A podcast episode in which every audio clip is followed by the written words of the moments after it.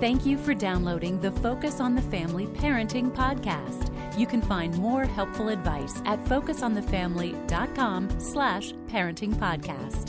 There are probably some parents who think if I just do what I'm supposed to, if I apply all the great stuff I learned from Focus on the Family and all the other great parenting resources out there, if I just raise my kid right, they won't ever sin. They'll never go astray. But it's just not the case. I'm John Fuller. That's along... not how it works, John. no, it's not. Are you sure?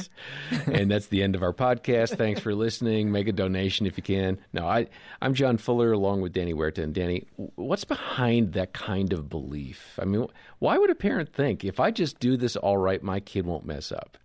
We want perfect endings, John. We want things to to go just right and and go well, and that we have control over that and we don't. We have control of our focus and we pay where we pay attention and and how we manage our response to things. But beyond that, we don't have control over the end results, and that's where trust has to come in. And um, I think the anxiety that comes from a parent having a child that misbehaves is that it, it reflects poorly on the parent. That somehow I did something wrong, when really it's about the child owning uh, that behavior and that choice and that decision and I, I love the, the idea that there's no such thing as a perfect child. Just raise a real one. Mm. Raise a real child, yeah. a child that's a sinner, uh, redeemed through a relationship with Christ and forgiven, and learns about the repairing and maintenance of relationships and the richness of what that is going to be about, and learning how to ask for forgiveness. There's a lot to be learned when we're imperfect. And uh, just as parents, we we have to reach deep and be okay with imperfection and failure. Well, and it, will show up sooner or later. I remember somebody said, "I believe in." Um, in the universal nature of original sin, because I've seen two year olds, and hmm. that's about when they start sinning, right? Yeah. So, we're going to hear more about sin from Amber Lia and Wendy Speake as they talk about what to do when your kid sins. And here now is Focus President Jim Daly. You know, Amber, one of the things you said there that I caught was this idea that you're raising sinners. I mean, right. we tend to forget that. We have a high level of expectation as Christian parents, particularly, that yeah. our kids, because they're our kids and we walk with the Lord, will be better. Right. They won't sin. And they are sinners. And we forget yeah. that or we don't know how to translate that. Mm-hmm. That's also one of your scripts when your children sin. Yes. And it's not if, it's when. Mm-hmm. And it's part of this life. And the irony is, we try to keep them from that bad behavior rightly, but the Lord will use sin in their life to teach them. That's right. Because it's that great scripture of suffering leading to endurance, leading to character, mm-hmm. leading to mm-hmm. hope. Sin has a role in shaping us hopefully for good and not for ill. So, what about that next script of uh, children who when sin? When your children sin, yeah. when they sin. Yeah, not well, if. That's that's one of my favorite conversations because this is really the heart of what I long for in my child's life is salvation. And what it dawned on me one day, you cannot have salvation without sin. Hmm. You cannot have the gospel of Christ at work in our lives without sin. So if you go through those verses that all of us have sinned and fallen short of the glory of God and the wages of sin is death, but the gift of God is eternal life and that we need to confess our sins and he will be faithful and just to forgive us. I mean, this is the gospel. We want salvation for our children we just don't want them to do anything that requires them being saved. right. You know, we we don't want them to mess up. We want them to avoid the pain of it, the embarrassment of it. We want them not to sin. And yet, it's only through sin that we receive forgiveness. And that really helped me. And I'm glad that I learned it when I did, right on the brink of my oldest becoming a teenager, mm. because if you have older children, you know that they sin when they're little, but as they get bigger, their sins get bigger. Their sins get kind of sinnier, you know. And they feel more adult. The mm-hmm. pain of it. And the I mean, they they know deeper. they're rational yeah. now. Right. After about ten, they've got really good uh, skills. Right. Know? And I remember the day where I realized that my being there for my child when they sinned was a privilege. What happened? Oh, this is one of those stories where I have to be careful of details because he's older and it is okay. his story. But Protect I'll tell you, we got a call from school and he did something bad. Mm-hmm. he wrote a bad word Okay. on the side of a desk. I'd never even heard my child say a bad word. Right. I'd not heard anyone say a bad word while I was with my child. Right. And um, but like it was a bad bad. I mean, if there's a Okay, ranking of bad it. words, this is one of the bad ones. Um, And I went and I picked him up. My husband actually is the one that got the call from school, and he called me because he was out of town and said, "You need to go pick him up." But I'm coming in. I'll be home just an hour or so after you guys get home. Don't even talk to him about it. Let me. So I picked him up, and I was shocked, of course. And he gets in the car. I said, "We'll talk when your dad gets home." And it wasn't, you know, it wasn't a threat though. I wasn't. Right, "Well, right. You wait till your father gets home. Mm-hmm. It was a, "We need your dad here to talk this through." And he just started crying in the car. I need to talk now. I need to talk now. Mm. And I mm. said, I'm not ready. So we went home and he went to his room and he closed the door behind him and he was weeping. Mm. And he kept saying, Mom, this is too much for me to handle alone. Like I get choked up when I remember it. And I remember it hitting me. It is a privilege to walk with my children through sin to forgiveness. And I know that many of your listeners, they have little ones. And but if we can catch that vision when they are young, there must be mm-hmm. sin for them to experience forgiveness. So one of the things I said to Caleb when I did go in was, "Do you remember the day that you accepted Jesus as your savior?" He said, "I remember it so clearly. He was 4 and he told me the story." As a 14-year-old, he looked back and told me the story. And I said, "Yes, and do you remember what you did that day that was so sinful?" He said, I yelled no and I kept getting out of bed at nap time. I said, Caleb, that wasn't a really awful sin. I mean, it felt bad in the time.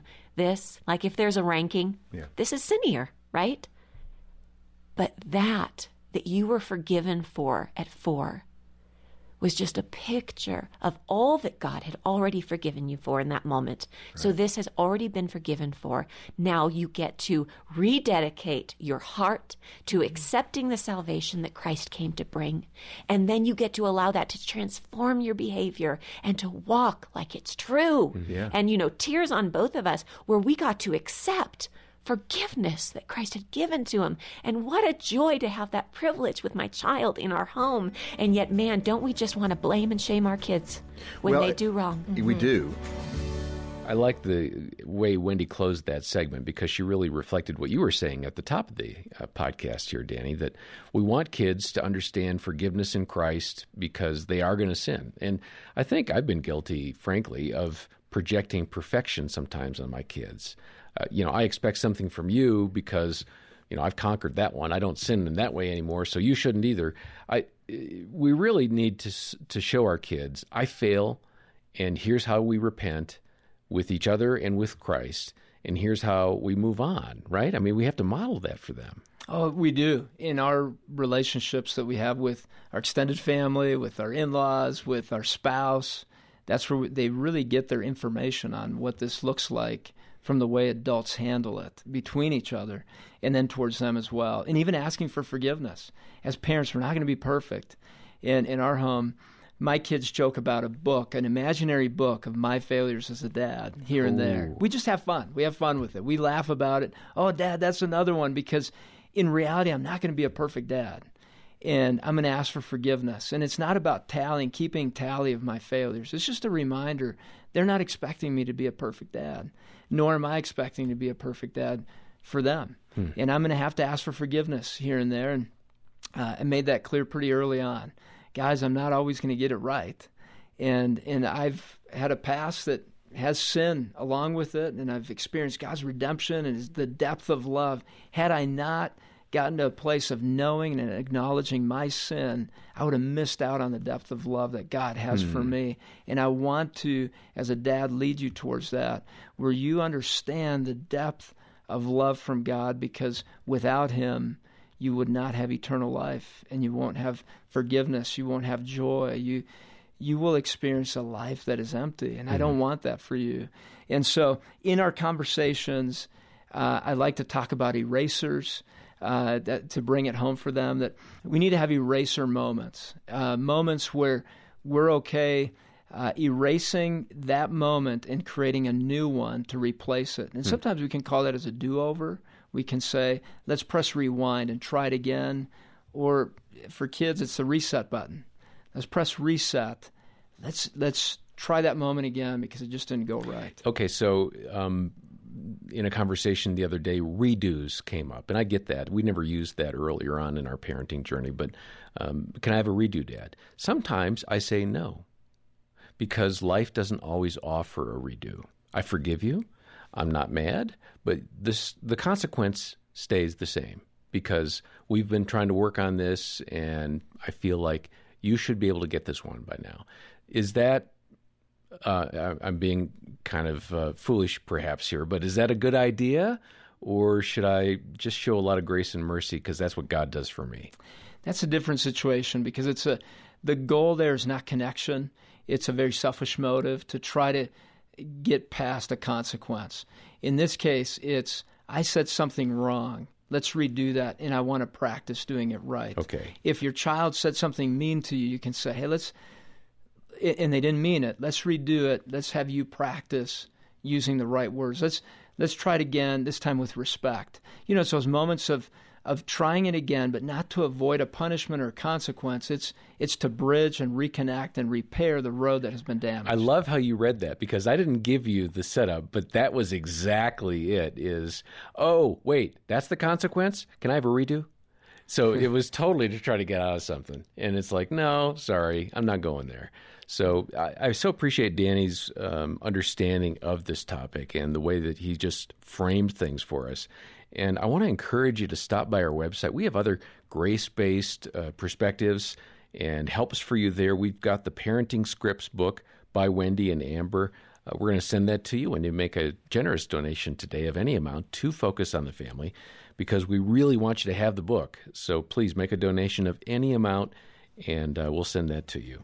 Now, next time, we're going to be hearing from Jonathan McKee about the problem of bullying.